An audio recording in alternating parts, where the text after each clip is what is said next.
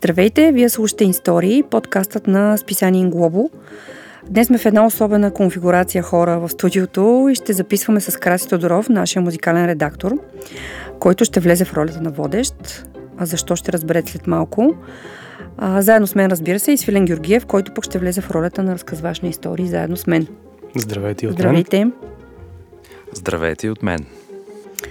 Тази година Инглобо направи едно изключително партньорство с туристическия борт на Испания, за да преоткри и да представи Испания като страна по един нов начин. Защото Испания всъщност е м- страна, която наистина има неизчерпаема способност да изненадва. И съм сигурна, че много от хората, които ни слушат, не знаят почти нищо за нея, извън клишетата и традиционно туристическите дестинации.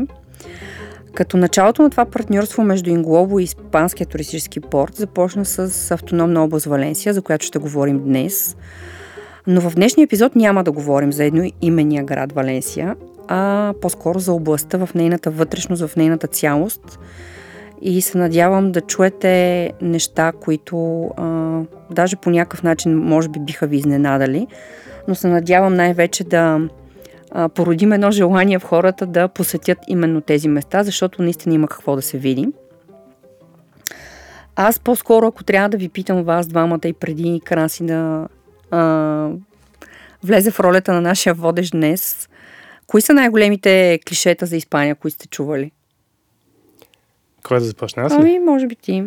Ами, то при мен е малко трудно да направя границата, защото вече доста знам за Испания и съм я виждал и, и живявал, но да, може би най-устойчивите клишета са, да, разбира се, хората познават големите градове, като Мадрид, Барселона, Валенсия, а, свързате с плажове, с слънце, корида, фламенко и футбол, може би да. И в общи линии май това са така най-устойчивите неща, които свързваме с понятието Испания.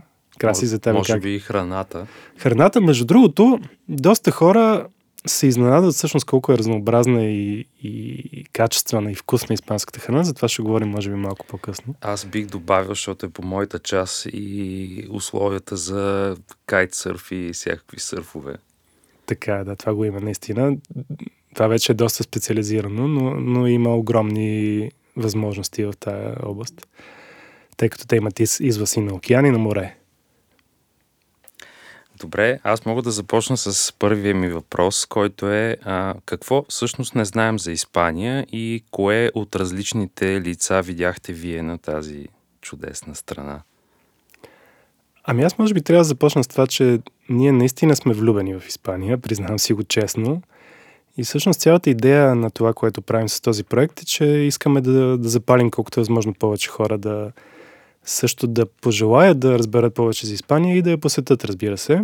М- говорихме вече за клишетата. Мисля, че това, което най-много не се знае всъщност за Испания е колко раз... изключително разнообразна страна е. Там всяка автономна област, а те са общо 17, е буквално като отделна, отделна различна страна. А, разбира се, за тези разлики има много исторически обословености, начина по който се е образувала самата страна, а, но има и много общи неща в чисто културно отношение, но всяка област си има своята културна специфика, гастрономична специфика, хората са различни, ако щеш, традициите, пейзажите. Просто е изключително, изключително разнообразна страна, в която можеш да намериш буквално всичко. Океан, море, планини, всичко, което би потърсил в една страна, която да посетиш като турист или, или да живееш там. Аз ако мога да добавя нещо, всъщност нещо, което ми изненада, може би най-много и когато бяхме там, и това, което повечето хора може би не свързват Испания, е, че Испания всъщност е предимно планинска държава. Да. А, хората като чуят Испания си представят плажове, море, mm. нали, курорти, но всъщност Испания в същината си, във вътрешността си е предимно планинска страна. Да, тя е една от най-планинските страни в Европа всъщност. Сега има различни критерии, нали, по които се мери това, но да кажем като брой върхове над определена височина, тя е една от най-планинските страни в Европа. И всъщност това си има своите качества. Ние ще поговорим малко повече за това и природните им паркове, които една много малка част от тях видяхме, но всъщност това, което всъщност аз видях като ново, като новост нали, в, за самата държава и се изненадах просто от това разнообразие, от всъщност природното богатство, което те имат. Това, което ти каза за храната и за хората също беше едно от нещата, които също ми направиха впечатление, тъй като храната е много различна в различните области на Испания. Имат много специфични видове ястия, култури, които отглеждат, виното е дори различно. Въобще такова разнообразие аз наистина не съм си представила, че, че може да видим в, в, в, в такава цялост.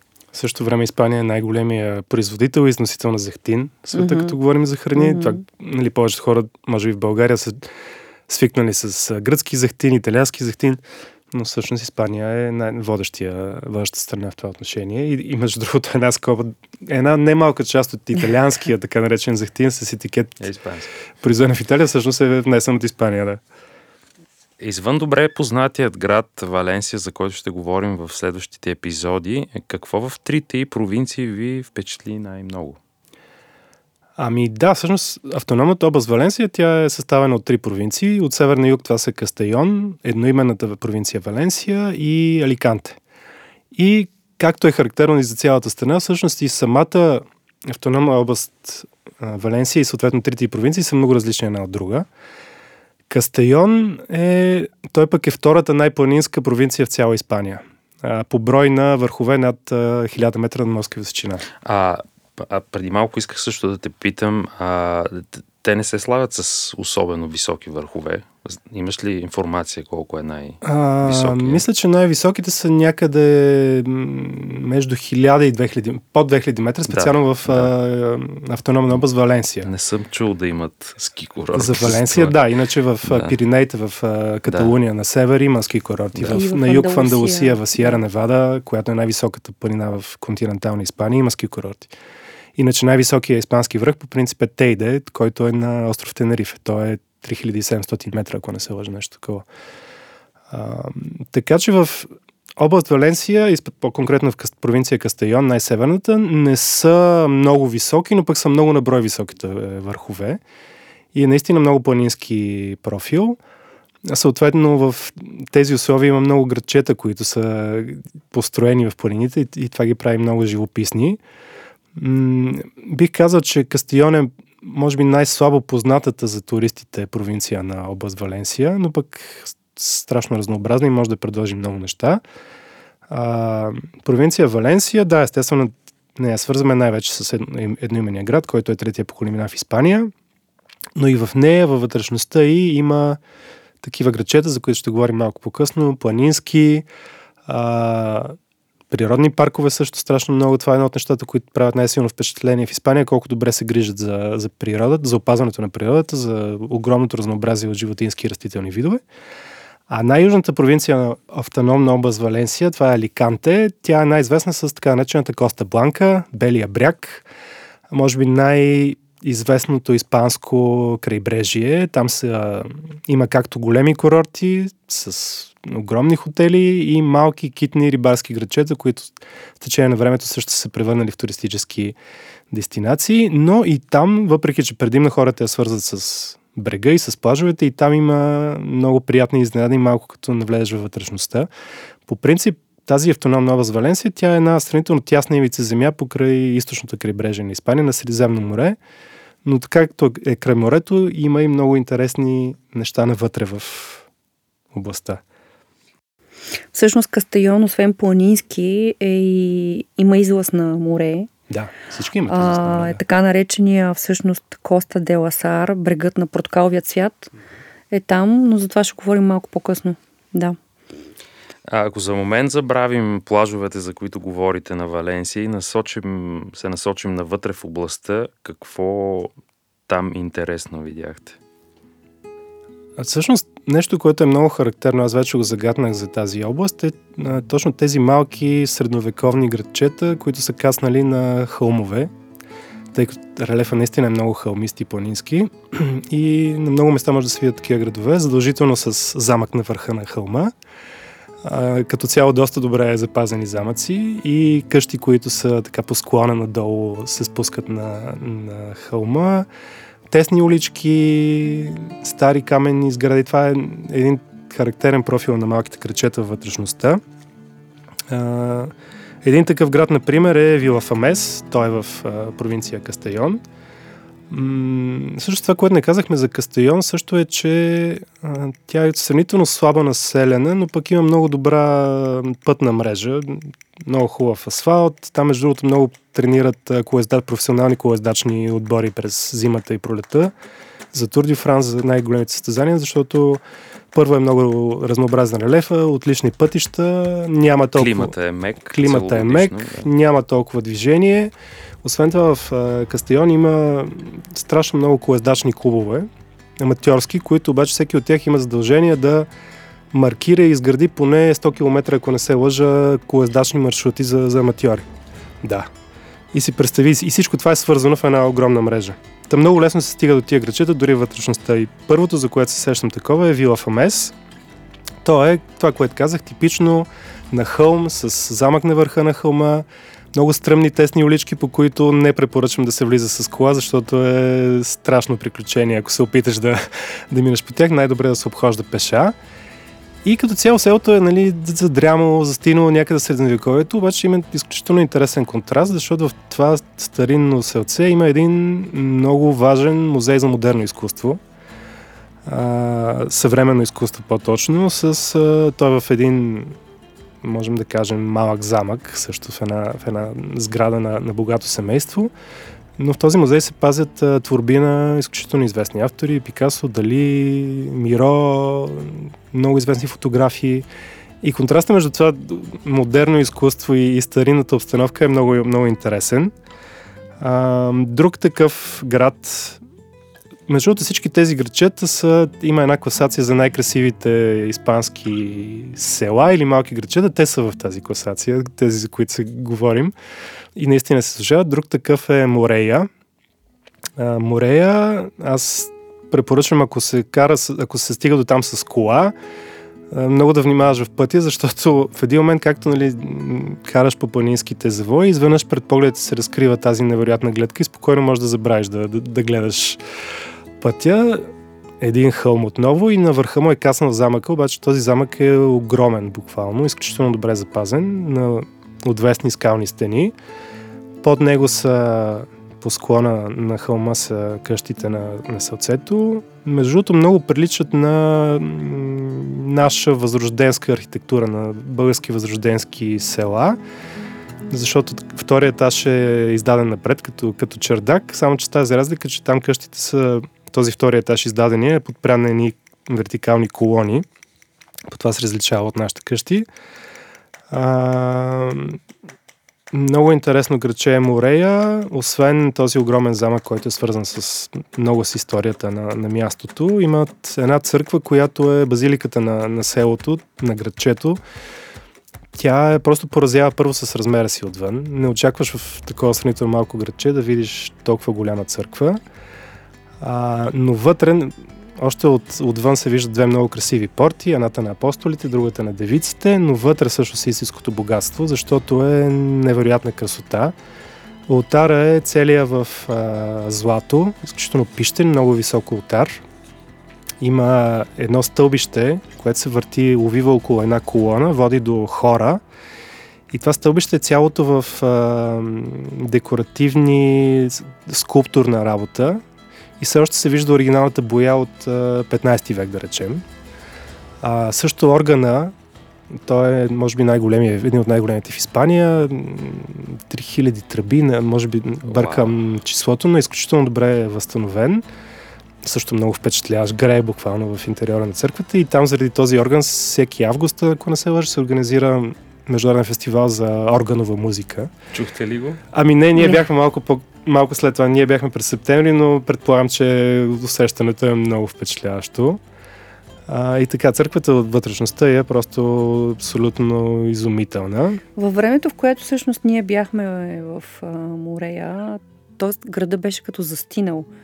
А, всъщност аз точно тогава разбих мита за себе си за испанската сиеста до някъде, защото си говорихме с много от хората, които, нали, наши гидове и въобще хора, с които се видяхме там.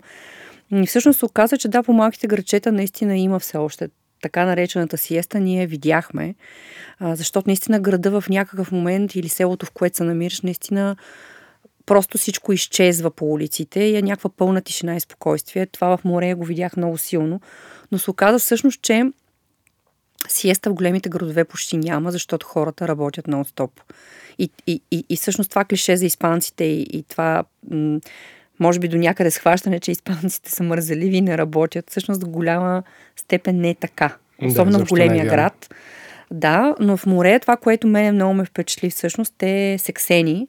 Mm-hmm. А, нещо, което е хубаво да обясним какво е. А, всъщност това е един а, празник, който се отбелязва веднъж на 6 години и е посветен на спасението на града от чумата а, през 17 век и включва доста интересни такива акробатични танцови изпълнения, въобще шествия с старини костюми, изнасят, мисля, че а, скулптура, скулптура на, на Дева, Дева Мария. Да. да. Всъщност в много от градовете в, и въобще цяла Испания почита към Дева Мария е бих казал, водеща в а, тяхната религия и повечето най-големите им празници са свързани с нея. Но, но това, което мене всъщност ме, ме впечатли най-много е, че тези хора започват да се подготвят за сексени от сега. Тоест, а, сексени празнува, празнуват сексени веднъж на 6 години, но година преди а, реалния празник, нали, който се случва, те правят отново празненство и отбелязват началото на подготовката на това празненство. Тоест, Ами, те си намират поводи празника. да празнуват. Да, често, но празнуват началото на подготовката за празника и целият град беше в едни конфети заринат, да. когато ние бяхме там, макар че беше тихо, да. Ами виж, виж колко е яко да има сиеста всеки ден, защото имаше едни два часа, в които можеш да си мислиш за точно такива неща. Да. И, и те не спят, нали? Много хора си представят, че сиестата е, ти mm-hmm. лягаш и спиш. Те казват, че може да дремнеш за 20 минути, но всъщност е просто една почивка в най-горещото време. Да, ще казват, че повече от 20 минути не е препоръчително, да. защото това ти нарушава нощния сън. Тоест 15-20 минути макс, след което вече си свежарка и Ай, ставаш. Навлизаш в едно нещо, което се казва дълбока фаза на съня и след това затова се събуждаш. Аз съм чел много по темата mm-hmm. и затова винаги аз като си подрямвам тук на диванчето, си навивам за след 20 минути. Идеално. Ти си готов значи за там, аз трябва да, да, замина да, за там. Абсолютно. А, ами друго такова градче, то е още по-уникално, Гуадалест е, или е Кастел де Гуадалест. Всъщност, а, то се намира пак в скала, но дори бих казал, а, върху скала, но дори бих казал в скала, защото единственият начин да стигнеш до него е през един тунел издълбан в въпросната скала. А, когато ти пристигнеш с кола, виждаш само на върха на тази скала най-горната част на поредния замък, но за да стигнеш до градчето, се кажеш по едни стълби и минаваш през един тунел издълбан в самата скала – няма как да стигнеш по друг начин. Градчето е много малко, а, но е пълно с магазинчета, сувенири, с страшно интересни музеи, на солниците и пиперниците, на ретроавтомобили. За толкова малко градче, той има сигурно около 250 жители. Има, може би, поне 10 такива необичайни музейчета.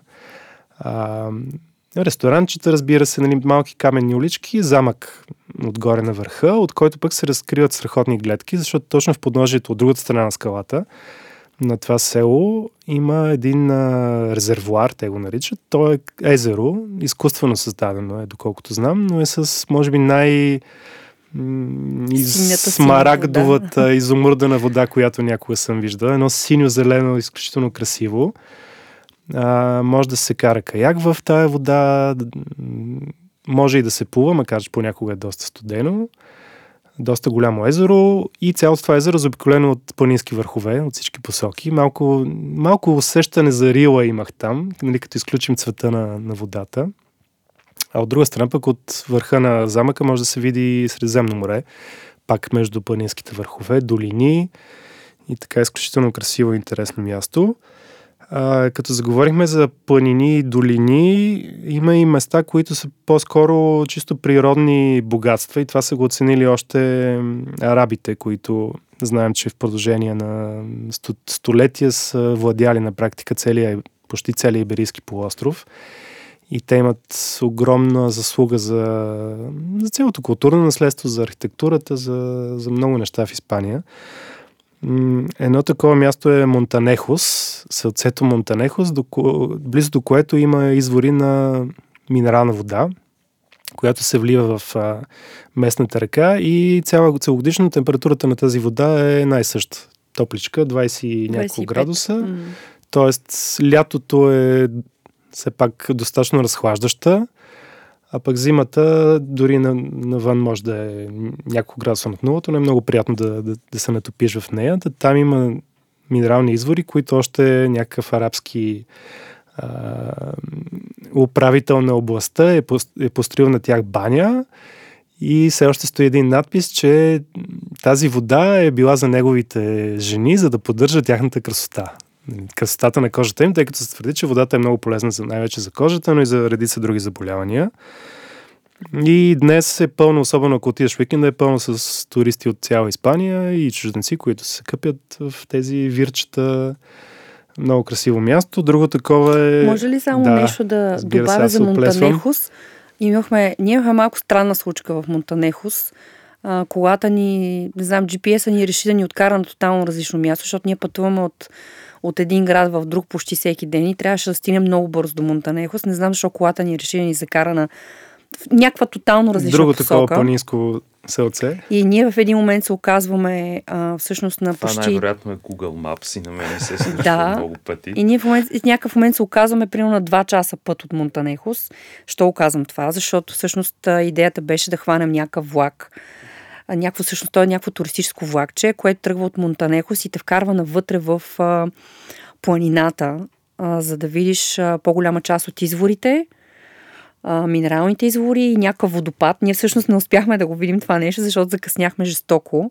Но ако хората, които ни слушат, ходят в Монтанехос, искат да, да видят повече, имат предвид, че има такова влак, че могат да го хванат в едни определени часове до обяд. Да, до обяд работи и около половин час мисля, че отнема пътуването с него. А, иначе там района е много добър и предпочитан от катерачи, хора, които обичат пешеходни преходи, тъй като е планински, много красив.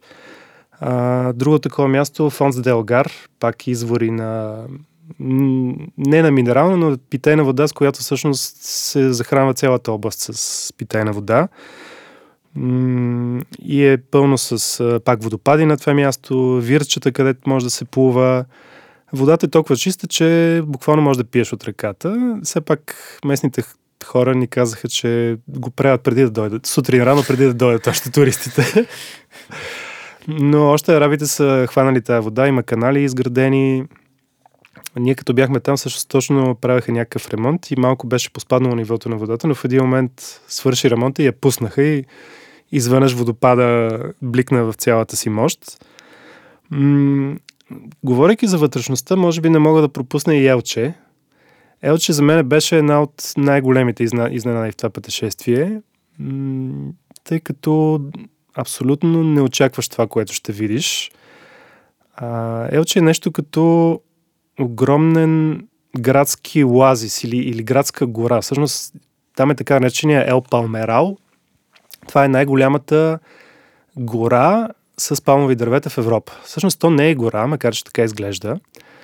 А, на времето в този район а, палми са още финикийците, римляните са, са засаждали, но когато са дошли арабите, те са преместили града от тогавашната му локация до, на брега на местната река, защото нали, реката е най-добра за напояване. И са направили една много сложна система от напоителни канали и от градини. Всъщност целият съвременен град е заобиколен от градини. Овощни градини, в които са гледали всякакви култури, всякакви дървета. И започнали да засаждат огромни количества палми, защото те много помагат за почвата, за сянка, отделно дават форми и всъщност така се образува един огромен пояс от палми, който някога е бил извън града, но също днес една много голяма част от него е в рамките на самия град. И града е като потънал в отделни палмови градини, които са свързани една, с друга.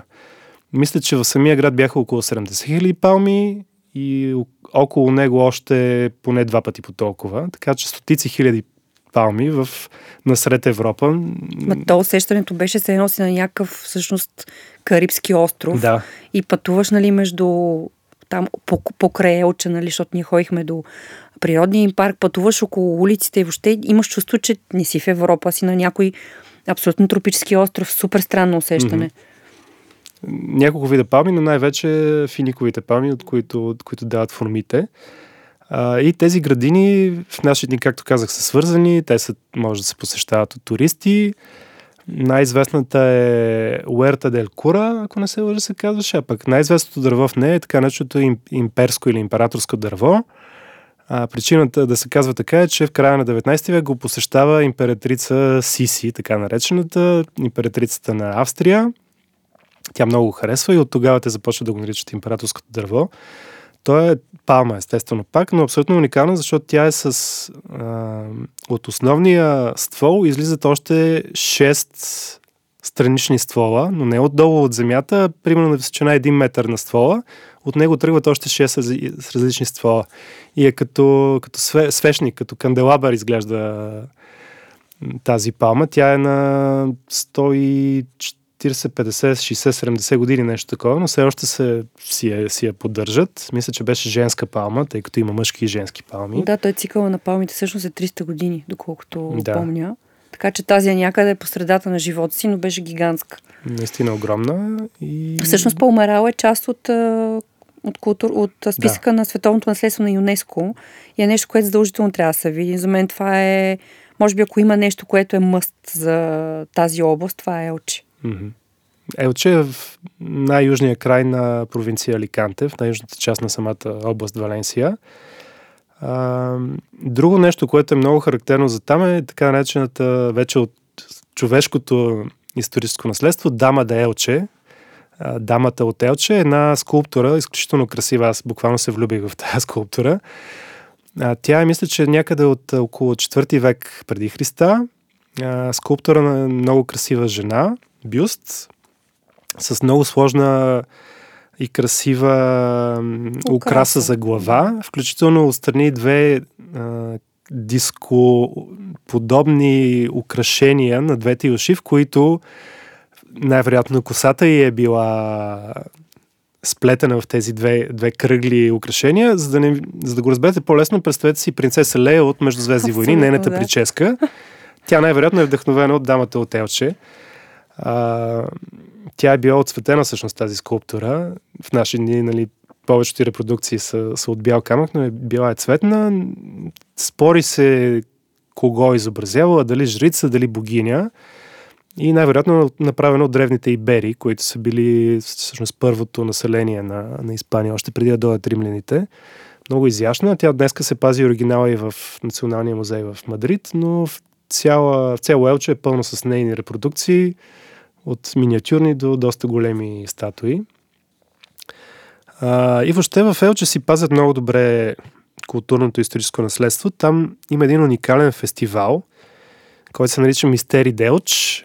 А, той е свързан с а, празника Успение на Богородица, през Света Богородица. Празнува се в средата на август.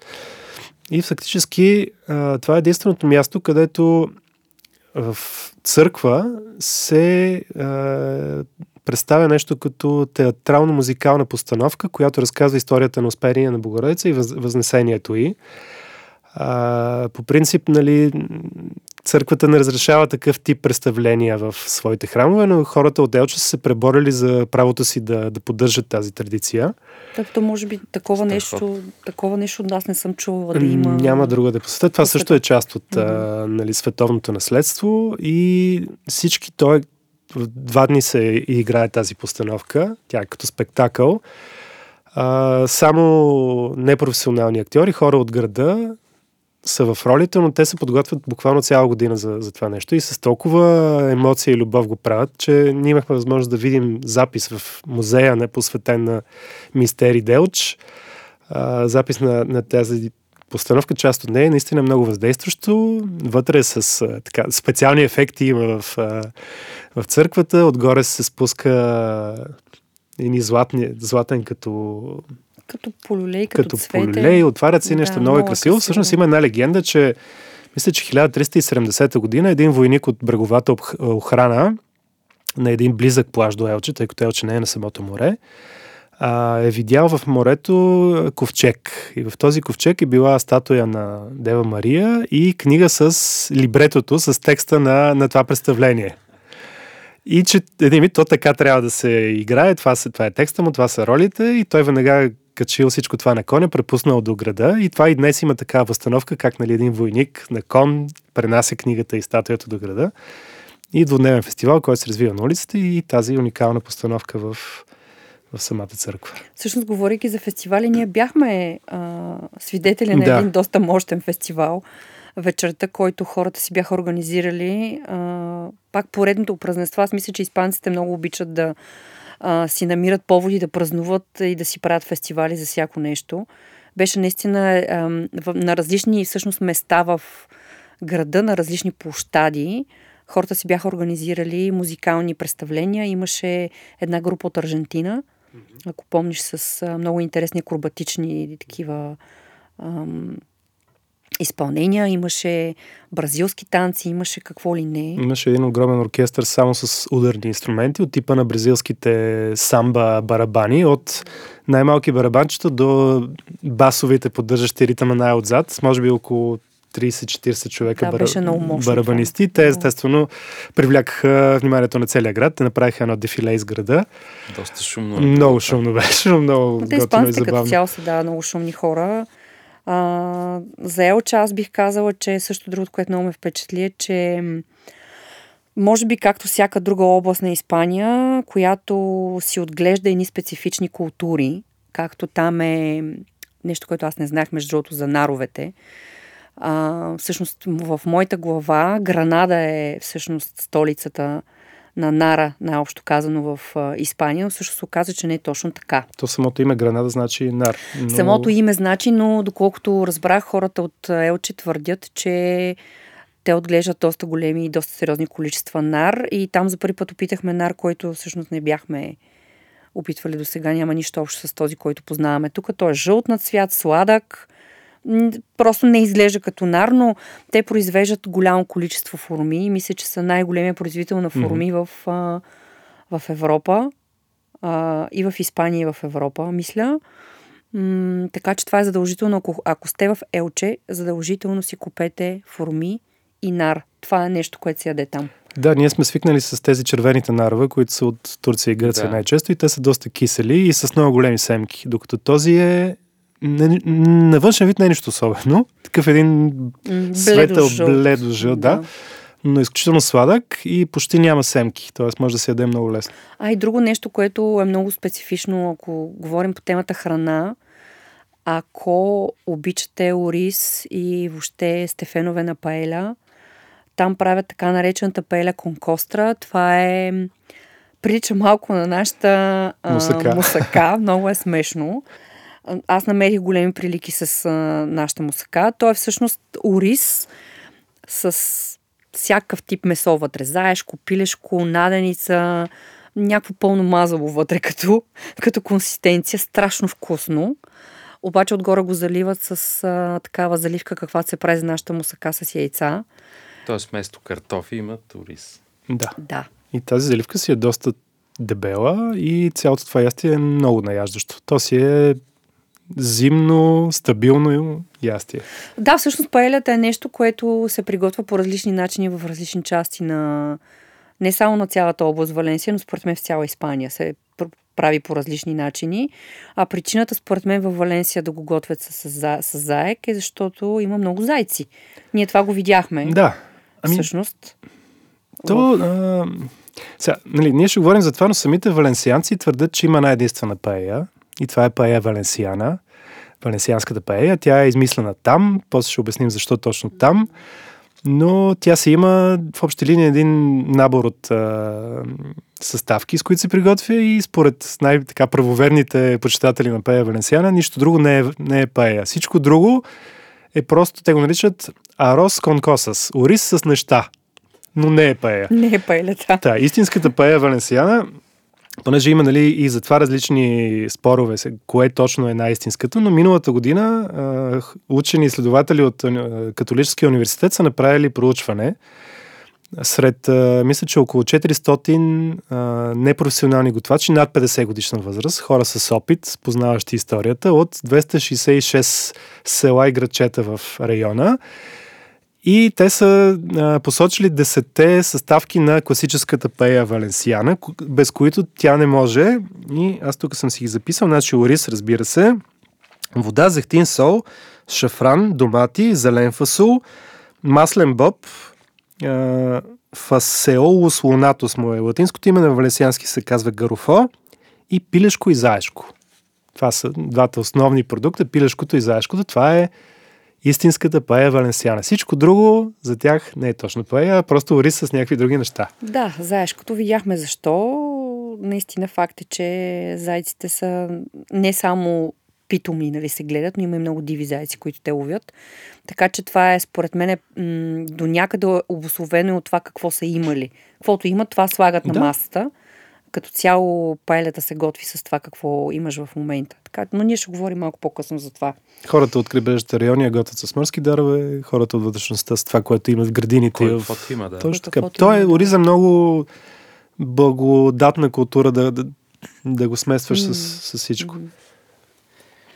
Добре, аз искам да ви върна обратно обаче към шумните известни курорти на Валенсия. А, аз лично като пътувам в такива големи места, а, много на мен ми е много по-интересно да виждам все едно бекграунда на това място. Тоест не а, туристическото лице, ами това, което виждат местните или по-закътани неща. Вие успяхте ли да а, видите в тези известни шумни курорти друг, другите им лица или... Мисля, че определено успяхме и затова се погрижиха нашите домакини от туристи, туристическите, различните туристически организации в област Валенсия. Да, в Валенсия, както казахме, има два типа курорти. Едните са тези големите шумните, другите са малките градчета, крайбрежни, но дори в наистина големите шумните си има другата атмосфера и, и стария град, старите градчета с тези тесни улички. А, нас много ни впечатли Беникасим. А, това е един морски курорт. Той е на Коста де Ласар, което Мария спомена, брега на портокаловия цвят в провинция Кастайон. Нали така? Да, Не бъркам. точно така. Точно там е. А, всъщност историята е много интересна там, защото на времето м- е нямало там град, да не говорим за курорт, на самото море. Хората са живеели по-навътре в, до близката планина заради комарите. Заради по две причини. Едната е, че край брега е било много мочурливо и съответно е било страшен развъртник на комари. Не е ставало за живеене. А другата причина е била а, постоянните набези на берберски пирати, които редовно са идвали и са плечкосвали по крайбрежата и са турмозили хората, затова те са живели по-навътре. И това продължава до общо казвам, края на 19 век, когато се прокарва една ЖП линия между а, Тарагона и Валенсия по, по брега. И в участъка там в Беникасим, човека, който е бил отговорен за главния инженер на проекта, той кани едно лято, доста се е забавил проекта, било му е скучно. Явно поканил си е жена си и семейството да му правят компания, докато са строяли ЖП линията и те семейството се влюба в този район. Може би вече комарите са били поизчезнали и решават да си направят вила край самия бряг.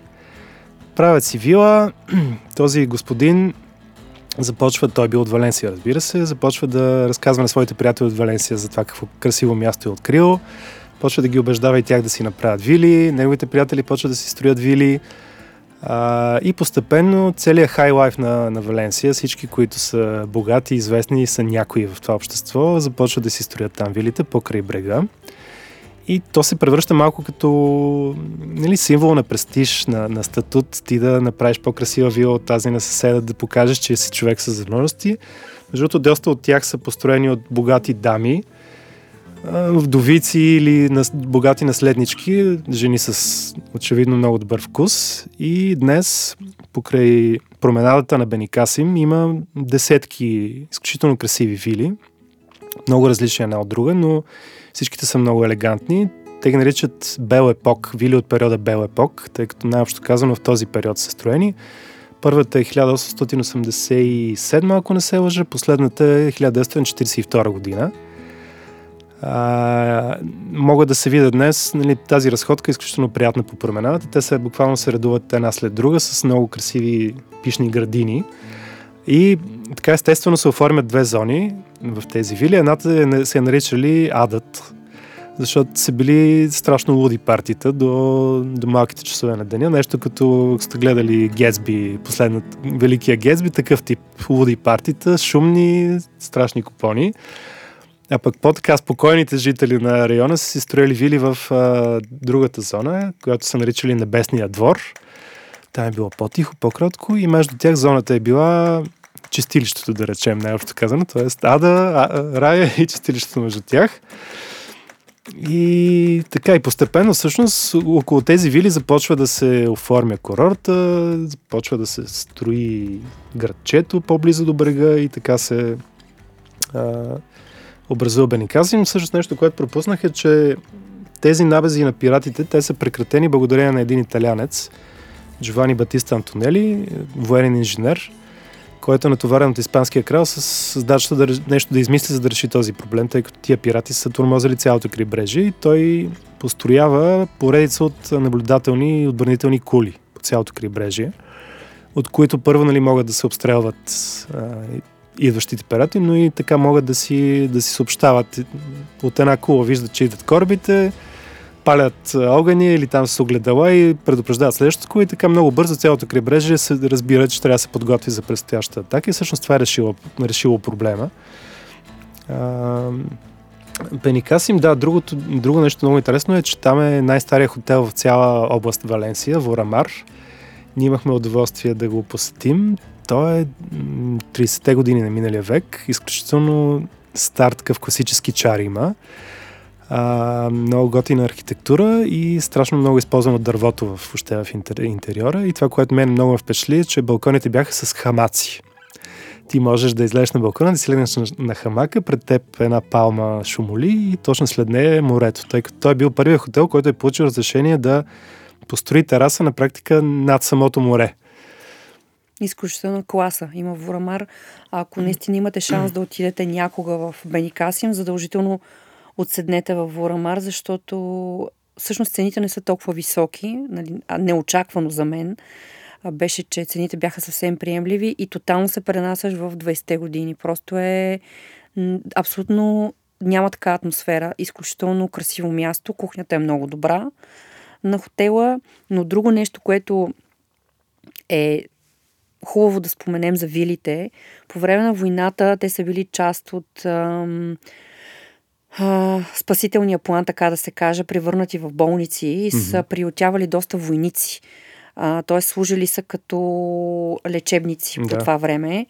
А една друга жълтения, ако мога така да я нарека, е, че всъщност Хемингуей и Марта Гелхор, Гелхорн се женят или мисля, че сгодяват. сгодяват се там, по-скоро да. се сгодяват в една от вилите. Всъщност Хемингуей е бил доста чест гост на, не знам на коя точно от всички Мисля, че беше вили... Вила Виктория, която е може би най-елегантната и с едни от най-дивите партита. Да, всъщност, да, много красиви вили. Може да ги видите и в нашия сайт, между другото има статия, статия за тях. Ам... И някои от тях днес могат да бъдат посетени, някои са отворени, други са превърнати в ресторанти, мисля, трети са си частни. Но... Да, и ако сте там в периода около първата десетдневка на септември, а, винаги по това време се организира така наречения Бел Епок фестивал, в който то, то е нещо като шествие, нали, всички вили са отворени по това време, но хората на града се обличат по този начин, т.е. обличат се в Бел Епок стайл, а, с а, двайстарски дрехи, шапки, рокли, рокли. С... мъжете са също много е, така елегантни, въобще страшно красиво е и има една така много готина атмосфера двайстарска. Музика също се чува такава двайстарска от а, много места. Храната, има много такива местни ферми, които а, поднасят а, щандове с местна кухня, така че да, определено началото на септември е време, в което мога да се пости Беникасим. То въобще е много подходящо за цялата област, защото времето е прекрасно, слънчево, морето е тогава е най-добро за, за къпане като температура, така че септември е един прекрасен месец за цялата област.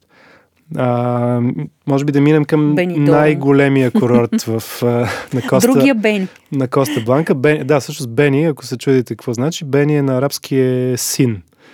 Значи син, т.е. Бени Касим е сина на Касим, Бени Дорм сина на Еди кой си. Останало от, от арабите това нещо. Бенидор може би е най-известното от... Бенидорм е най-известното място. Той е огромен курорт, много популярен сред хората от Северна Европа, британци, скандинавци.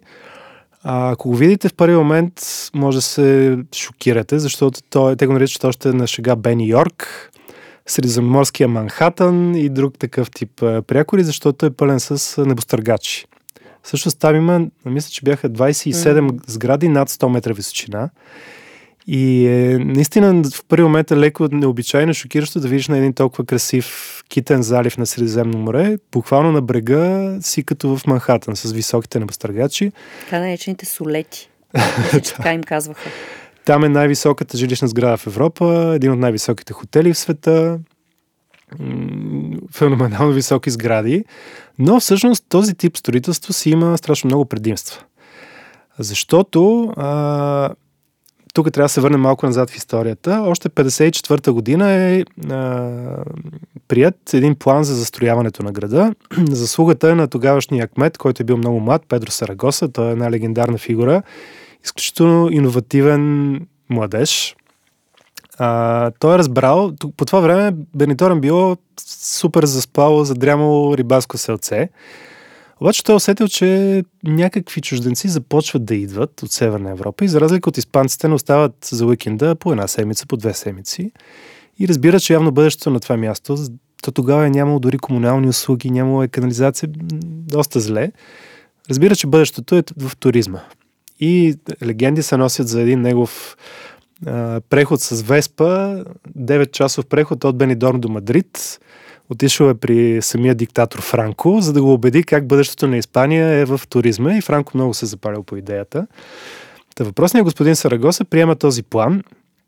А, така, ако нали, искат да развиват туризма, окей, обаче като дойдат всички тия хора, града ще се презастрои. Първо ще, ако се застрои по нормалния до тогава начин, с ниско строителство, това ще заема огромна площ и ще бъде изключително гъсто застроено. От друга страна, всеки от туристите иска да има гледка към морето. И им хрумва, че вместо да се разпростира Бенидорм на страни, по-добре да се разпростира в вертикална посока, но за да не се презастрои, приемат въпросния план, според който мисля, че около 70% от всеки емот трябва да е свободен от строителство. Тоест може да е паркинг, може да е басейн, градина, да, сградата самата да заема да, не повече от 30% да. от имоти. И всъщност по този начин те гарантират, това се спазва и до наши дни този план, че в града има страшно много въздух. Много празни пространства между сградите, влиза въздух от морето, проветриво е, нямаш чувството, че си захупен от всички тия непостъргачи. Тоест, и да, има високи сгради, но между тях има много, много свободно и празно пространство. И мисля, че там беше първото място, където са позволени да се носят бикини, бикини. от дамите. Да. 55-та година, пак по заслуга на въпросния господин Сарагоса, той издейства специален закон за Бенидорм, че чужденки, въобще всички дами могат да са с бикини, което в началото е страшно сканализирало католическата църква. Тя е искала да отлъчи Педро Сарагоса от нея, но Франко се е намесил и и това е било прието, съответно това е привлякло още повече туристки. Днес Бенидорм е лятото приема стотици хиляди туристи. Страшно много англичани има, както казах. Има една зона зад един от двата най-големи плажа, Леванте, ако не се лъжа, Леванте, която да. там ако попаднеш, може да решиш спокойно, че си някъде в Англия. Пълно е, освен нали, с англичани, с а, заведения, предлагащи британска храна, пъбове и така нататък. Там са и по-шум, та и по-шумната част. Макар, че славата на Бериндорм като място, където което привлича предимно пияни и млади англичани, вече отдавна не е така. Всъщност нещата са много по-цивилизовани и спокойно може да си почиваш. А пък зад другия плаж, Пониенте, там е много по-тихо, спокойно, там повече испанци ходят. А, между тях се намира Стария град, който дори е сред тези непостъргачи все още си има идеално запазен стар град с малки улички, тапа барове, там предимно испанците обичат там да ходят. А, в неговото подножие на Стария град пък е едно малко, едно малко плащче, което на нас ни стана любимо. Мал пас се казва. Той е с форма на подкова и предлага страхотни гледки към залеза и се намира точно под един скалист нос, на който пък е една от най-известните забележителности въобще на Бенидорми на това крайбрежие. Нарича се Балкон Дел Медитеранео, балкона на Средиземноморието. Представлява една шестоъгълна площадка, наблюдателна, до която се стига по стълбища с много красива бяла балюстрада и оттам има страхотни гледки към морето, към близкия остров, който също е Бенидорм, към двата плажа, към Стария град, към църквата на Стария град и така. Всъщност, ако трябва да съм честна, когато чух, че ще ходим в Бенидорм, ми бях такава, о не. А, отиваме в меката на британските туристи, пияните нали, англичани и пенсионери, защото всъщност а, там предимно такива хора, нали, едва ли не можеш да видиш като схващане. Но всъщност аз много се изненадах, нали, като говорим за извън клишетата, извън това, което сме видяли. Всъщност аз не знаех, че в а, а, рамките на Бенидорм е така наречения природен парк Сиера Елада, до който ние имахме да. възможността да стигнем с електрически велосипеди. Да, това е най-добрият начин, може би, да обикаеш града с електрически велосипед, тъй като има места, които вече като тръгнеш да излизаш от Бенидорм, там е затворено за коли и, и все пак и доста стръмно, така че вместо сам да въртиш педалите, електрическия велосипед е Да, на мен ми се падна най-немощния всъщност велосипед. Аз трябваше доста да въртя педалите, докато стигна до най-горната част на Сиера Елада, но си заслужаваше, защото там попаш някакво място, където пълна тишина, едни отвесни скали червени, едно море, 300 няма метрови скали, никой. които директно свършват в, да, в морето, се гмърват буквално. Страшно красиво, тихо, няма абсолютно никой, няма просто хора. И там мога да изкараш буквално цял ден. Има, мисля, че и някакви хайкинг пътеки. Има пътеки, отделно можеш да направиш сафари с джип, да си вземеш, т.е. да с фирма, нали, mm-hmm. с водач, който се разхожда и с околните планини, из разни доста пресечени местности. Има няколко тематични парка в покрайнините на Бенидорм, т.е. буквално за всеки по нещо и аз съм много приятно изненадан от, от този Бени Йорк, средиземноморски Бени Йорк. Ами, ако трябва да потеглим и малко по-нататък, защото има още няколко града по крайбрежието, които всъщност са, е хубаво да кажем и по нещо за тях, макар и, а, как да кажа, макар и малки градове, нали, говорим за Калпе, за Хавия, за Пенискула, може би да кажем за Пенискула, тъй като това беше едно място, което то е буквално град в морето, буквално надвиснал в а, тези зелени, изумрудени води на Средиземно море но там присъствахме на един изключително интересен фестивал, празник, датиращ още от 17 век. А, но ако искаш ти разкажи повече за Пенискула. Пенискула, да, за разлика от Бени Бени, Пенискула идва от латински, от латинското пенинсула, защото стария град на Пенискула е върху един скалист, скален нос, който е вдаден в морето и всъщност е свързан с сушата с много тесен провлак, почти като остров е. И буквално този замък, за който Мария казва, той е надвиснал над, над морето. Замъка е така, изграден е доста през вековете, но в сегашния му вид са го направили тамплиерите, рицарите тамплиери, за които той е бил много важна твърдина. А, тяхната история е, че в един момент френския крал, който им е бил страшно задлъжнял и вместо да им връща парите, просто решил да разтури ордена, но както и да е, това е, това е една друга, друга история. Но в днешно време но служи за, е, за декори на... Да, Игра на тронове е някои от сериите за снимани там, тъй като е изключително добре запазен, много високи стени. Очевидно са били много добри строители тамплиерите. Замъка също е известен с това, че е бил резиденция на така наречения антипапа, папа Луна, има един период в историята на католическата църква, когато е имало схизма, и имало двама папи. Всеки е твърдял, че другия е нелегитимен. Даже в един момент са били трима, но един от тези двама е там е прекарал последните години от живота си и до последно е твърдял, че той е истинския папа. Това е била неговата резиденция. Та в този стар, замък, стар град в подножието на замък станахме свидетели на а, празник, който е... Да, а, девицата от, отшелничка, ли, mm-hmm, по някакъв mm-hmm. такъв начин да го преведем. Той беше около 8 септември, 8-9 септември, да. когато е Рождество на, на Богородица. Фестивал е много интересен. Буквално имаш чувство, че целият град участва в него. Много е готино да видиш три поколения от една и съща фамилия, от малки дечица, техните родители, бабите и делците, колко, как всички се обличат, тържествено се стичат на площада в този стар град. Много, много хубаво, хубава емоция създават. А, много танци. Също това, което е най-интересно, може би любопитно, че мъжете танцори са облечени на практика като жените. Поне от кръста надолу. С едни сини поли, бели дантелени фусти, бели чуропогащи и долу нещо като еспадрили с връзки за, за глезените. А, има две версии защо, защо е така. Едната, мисля, че по-официалната е, че на времето мъжете от Пениско участвали в някаква битка и толкова била ужасчена битката, че те буквално дрехите им били абсолютно разпокъсани, били дрипави. И прибирайки се обратно в града, за да не влязат с извинение по долни гащи, техните съпруги им услужили със своите поли, за да се позагърнат малко. Но най-смешното беше, че влизайки в града, ти започваш да виждаш по улиците някакви мъже, облечени като жени навсякъде. И се чуеш какво се случва да. и защо тия мъже са облечени по този начин. Обаче, такова много едно, м- м- как да кажа, беше много особено, защото мъжете като че ли не че се криеха, но се опитваха така малко по-незабелязано да се шмугват по улиците и по... Малко им беше неудобно от туристите, да, защото ти да. не знаеш първи момент как стига мъже с полички, нали? Шмугваха се такива от тази врата в една врата и ти се чуеш, нали, И, и ако се загледаш повече в някой така се усмихнеш, един вид малко ти отвръщат как, какво гледаш сега, какво, какво гледаш, какво толкова... Те, те са касели дългите. Дълги са, дълги, дълги, са. Дълги. Доста дълги, до някъде от прасеца, да речем. Дълги с фусти, с едно такова нежно синьо, много, много красиви, нали? Това е едната версия. Другата версия е, че а, на времето е било разрешено само на мъже да участват в тия танци и те един вид, за да покажат солидарност към дамите и да ги приобщят към цялото това празненство, да започнали да се обличат като тях, за да могат да няма проблеми и те да участват в тия танци.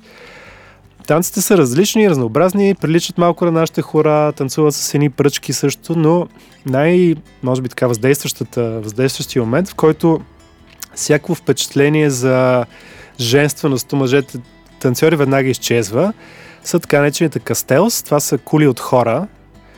А, те са много популярни. Тръгнали са от там, после и в Каталуния стават много популярни, но специално в Пенискула са на три нива, т.е. долу, на най-долното ниво застават, а, мисля, че четирима човека, хващат Може. се един за друг. Върху тях стъпват други на раменете им и най-горе на третото ниво се покачва един танцор на раменете на второто ниво който целият площад притихва и той дръпва една изключително прочувствена молитва към Дева Мария да, да пази града, да пази неговите жители, да, нали, да помогне за добра реколта, да въобще да се грижи за, за, за всички тях. Много така на висок глас. И всичко това завършва с едно мощно вива от, от всички присъстващи. Гръмват камбаните на, на църквата много е въздействащо цялото изживяване и след това доста време, всъщност тези мъже, които са на раменете един на друг, така си се разхождат из града. Един човек носи друг на, на раменете си, стъпил да, на раменете това беше му. всъщност най-шокиращото за мен, защото тези мъже с други, друг мъж нали, върху него, трябваше да изкачат стълбите на църквата, да влязат вътре в църквата. Явно има някакъв ритуал вътре. Който се случва и вътре. После разбрах, че по-малките момченца, всъщност това е някакъв ритуал по възмъжаване. Качени така на, на раменете, влизат вътре, излизат и обикалят нали, целия площад.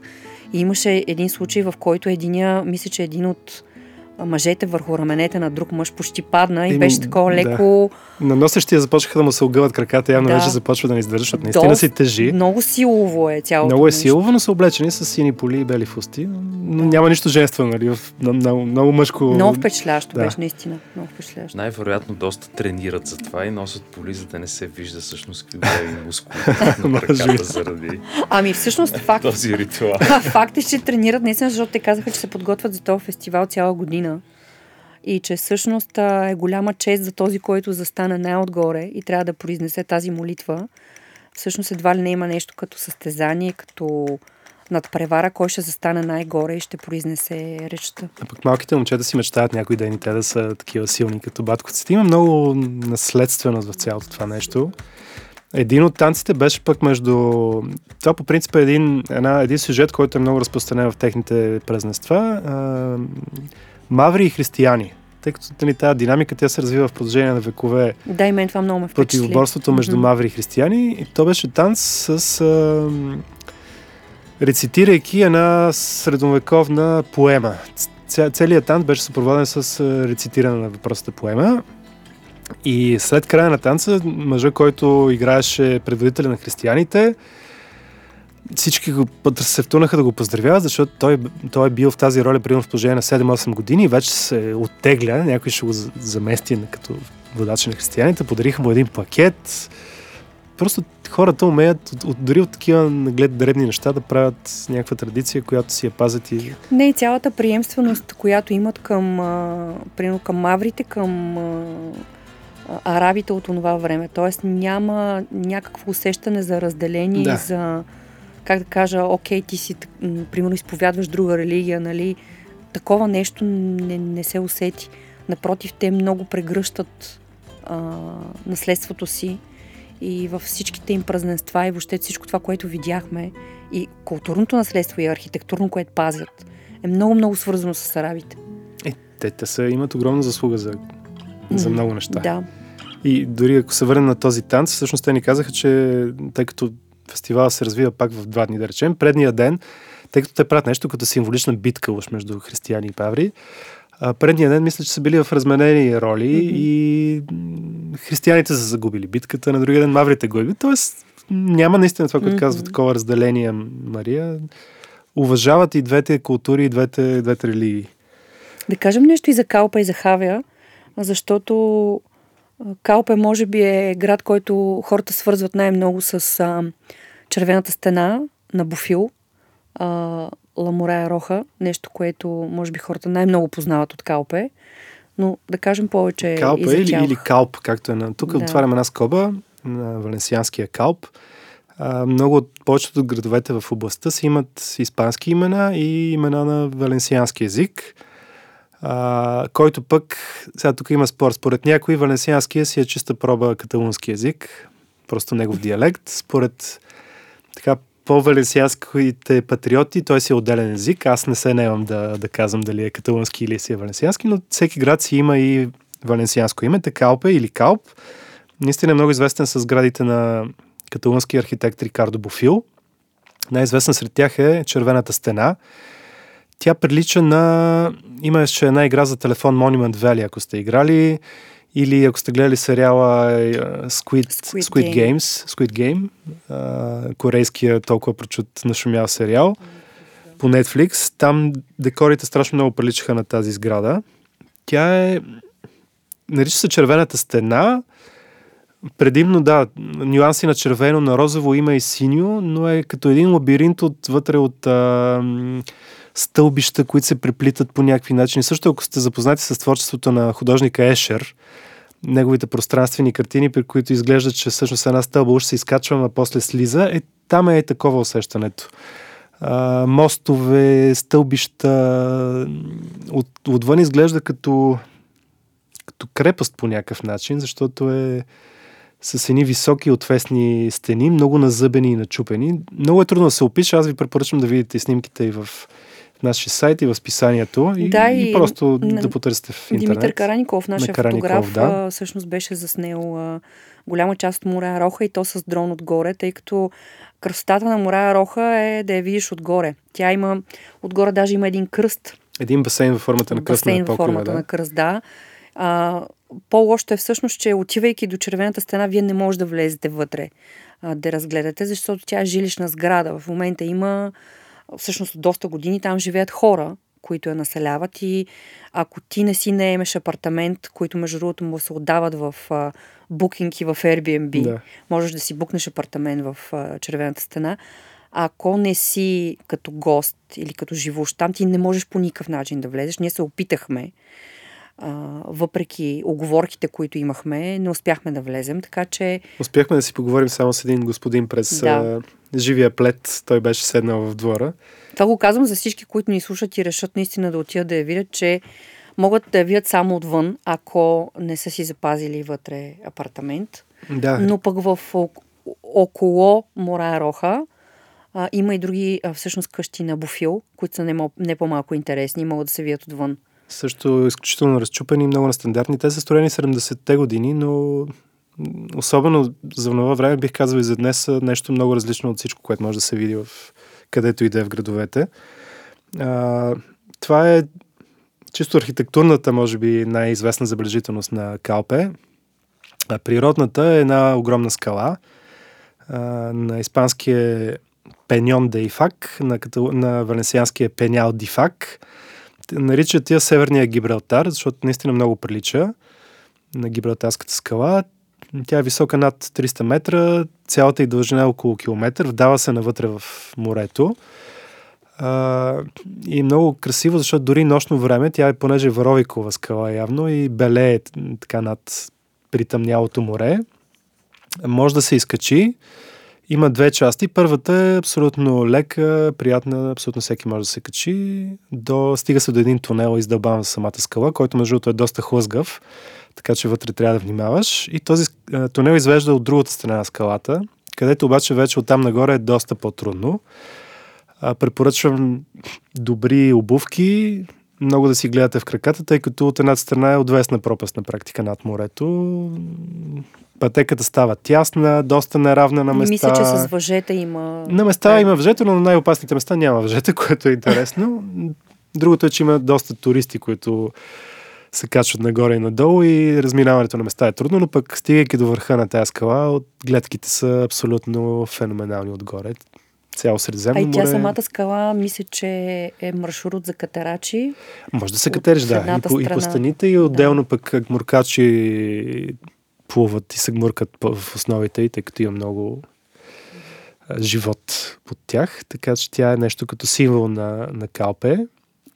Калпе също има високи хотели, както в Бенидорм, не толкова високи, не толкова на брой, но има и много добре запазен Старград точно срещу, срещу Пеньон де Ифак има една, вече в рамките на самия град, една лагуна, която е пълна с а, фламингота.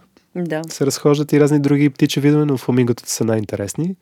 Така че и там има много различни неща, които могат да се видят в този голям курорт. Мария спомена за Хавея. Хавея пък е съвсем друго като усещане. Това Хавея е едно... или Шабия. Или Шабия на, на валенсиански Шабия, да. А, той е от типа малки грачета с бели къщи, изградени от един характерен за областта камък. Също нещо като варовик. В много от, от тях може да се видят и части от е, стената, крепостната стена, която някога е заобикаляла града и когато се е разрушили, за да се разшири градчето, парчета от тази стена са инкорпорирани по някакъв начин в архитектурата на къщите. Но повечето са бели, наистина, като варосени къщи. Наричат го града на светлината, тъй като има много да. слънце. Не случайно, сгради, заради да. Хоакин Сороя, който е един от хайде да не го наричам импресионист, защото испанците не обичат да го наричат така, тъй като има причина, но ние ще имаме един отделен епизод за него. Хоакин Сора всъщност е един от най-големите имена в а, изобразителното изкуство и е изкарал много дълго време в а, Хавая, рисувайки. И не случайно той нарича градът на светлината, защото е намерил м- места, м- конкретни спотове, от които е, може би, нарисувал най- най-добрите си картини на море. А, те могат да се видят а, днешно време в а, музея в Мадрид, мисля, че в Прадо. Да, в Прадо е най-голямата колекция от негови творби, но и в самата Валенсия, да речем, има Но в момента, музеи. да, в музея за изящно изкуство също има а, изложба на Сороя. Най-голямата с... частна колекция с негови да. творби. Той да. е много интересен, защото светлината е самия обект и предмет на неговото творчество. Той рисува предимно светлина и, и го прави по феноменален начин. Просто светлината... живи, да. Да, строи от платната на лодките, от а, роклите на дамите, които се разхождат по плажа. Просто е майстор на светлината и там очевидно в Хавея или Шабия той е намерил идеалното място да, да рисува. Всъщност Сороя беше една от причините да посетим Валенсианската област, защото той е от Валенсия, любим син на града и тази година се празнуват 100 години от а, смъртта му. А, за Хавея, мен е друго, което ме впечатли, е, че това очевидно е град на много м- находчиви хора, защото там всичко беше две в едно. Всяко нещо имаше поне по две предназначения. Например, църквата в Стария град, тя беше и крепост. Защото и Хавия, Хавия е била нападана явно от пирати и тя се е изградена отвън. Не може да познаеш, че е църква. Единствено по някакви елементи може да ти наведе на така мисъл, защото си с висока стена, с зъбери, бойници, дупки, от които са обстрелвали, са поливали с горещо масло. На има една кула. Тоест църквата е крепост. А, какво друго? Имаше... Ръчичките, които... Имаше, да, едни такива хлопки за врати, които са във формата на, на ръка, които обаче ни казаха, че ги използват и за трошене на орехи. Нали, трошиш ореха върху основата на тази хлопка. А, понеже града е доста стръмен улицата му и често стават наводнения, има едни те използват дамите от града, корита, в които перат дрехите, но когато дойде наводнението, с тези корита ги слагат долу на, на праговете на вратите, за да не влиза водата в домовете. И там всяко нещо имаше по Доста смарт, две да, беше. предназначения поне. Да, да, определено беше много. Пък и нашия гид беше много атрактивен и по много интересен начин ни разказваше всъщност всичко от града. Да, Фелипе, който е прекарал известно време в Шотландия и имаше много интересен акцент говорейки английски, шотландски акцент. А тъй като... беше гид само за... Той беше само за, за Хавея и за Калпе. В общи да. линии във всеки град почти имахме или в, по един гид за най-много два града, да речем. Имахме много гидове, изключително знаещи и много приветливи хора, с които наистина беше най-добрият начин. Знаещи, да... отвеждащи на места, където туристи няма да видиш понякога и въобще secret spots така могат да ти Това е подадат. Е Абсолютно, да. Но да, ако трябва да завършим днешната обиколка, тъй като ще има и следващи епизоди, тъй като времето напредна, но ако трябва да завършим разказа за тази част на област Валенсия, да споменем Вила Хуйоса и Торе Виеха, тъй като това са също места, които според мен хората, които се насочат на там не трябва да пропускат, тъй като Вила Хуйоса сам по себе си, нали, като му чуеш името, това е града на щастието, щастието да. нали, от испански. Значи... И там има едни много интересни, на, на самата брегова ивица има много красиви, в едната част на града, а, боядисани в а, различен цвят, даже мисля, че бяха определени цветове, сгради. И се оказа, че рибарите са ги боядисвали по този начин, за да ги разпознават отдалече. Връщайки се от морето. Връщайки се от морето. Mm-hmm. И просто ако погледнеш от брега към вътрешността на, на града, виждаш едни супер шарени. Да можеш да си познаеш. Да, да. супер да. шарени къщи, кои... много красиво място. А... Вилхо Йоса също е известна и с, извиняваш, прекъсвам с шоколада Валор, който да. пък е един от най- известните и така стари типични испански шоколади. Те имат фабрика там и безплатен тур правят в фабриката в магаз... музея за, на шоколада. И другото място е Торе Виеха, ако искаш ти разкажи за него. Торе Виеха, тя е най-известна с а, солниците. Те са, може би, най-големите в Испания, ако не се лъжа. От много отдавна там се в плечините се добива сол, която се изнася за цял свят. А, много интересни цветове придобива солта от т.е. тези плитки водни басейни, благодарение на микроорганизмите, които живеят там, на минералите, които са в водата и в солта. Някои от басейните бяха с един такъв розов цвят. Там също имаше фламингота, които се хранят с тези микроорганизми, които са в водата. Дори бяха изградили от сол нещо като колодрум, защото там преди няколко години е да. бил първият етап от обиколката на Испания. Стартирал точно от солниците и са правили обиколки в солния колодрум. Да, и задължително си купете морска сол, ако обичате, защото една част от нещата, които продават, също тя е ръчно събирана и е много, много качествена сол. М- това Наистина... са също две грачета на, на морето. Също да, на морето, да. да.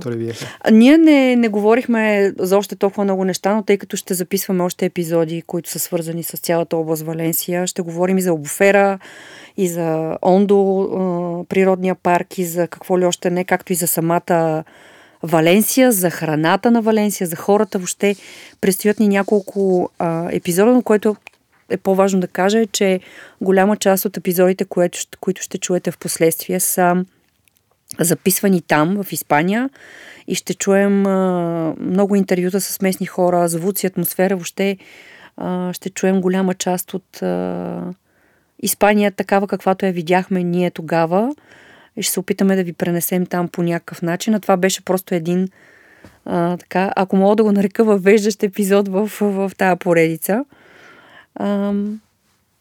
И така, аз благодаря Страхотно. на Краси, че беше наш, да, пътеводител днес по някакъв начин във въпросите. И аз благодаря за това интересно представяне и нямам търпение да отида там, като за начало.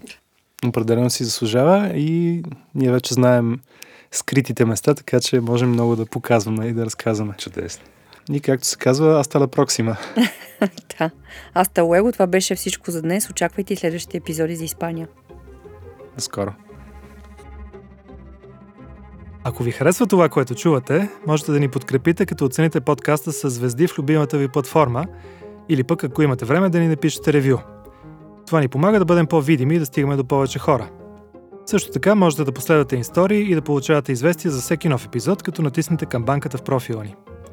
Ако пък споделите подкаста в социалните мрежи с вашите приятели и познати, това би дало още по-голяма възможност на повече слушатели да разберат за нас.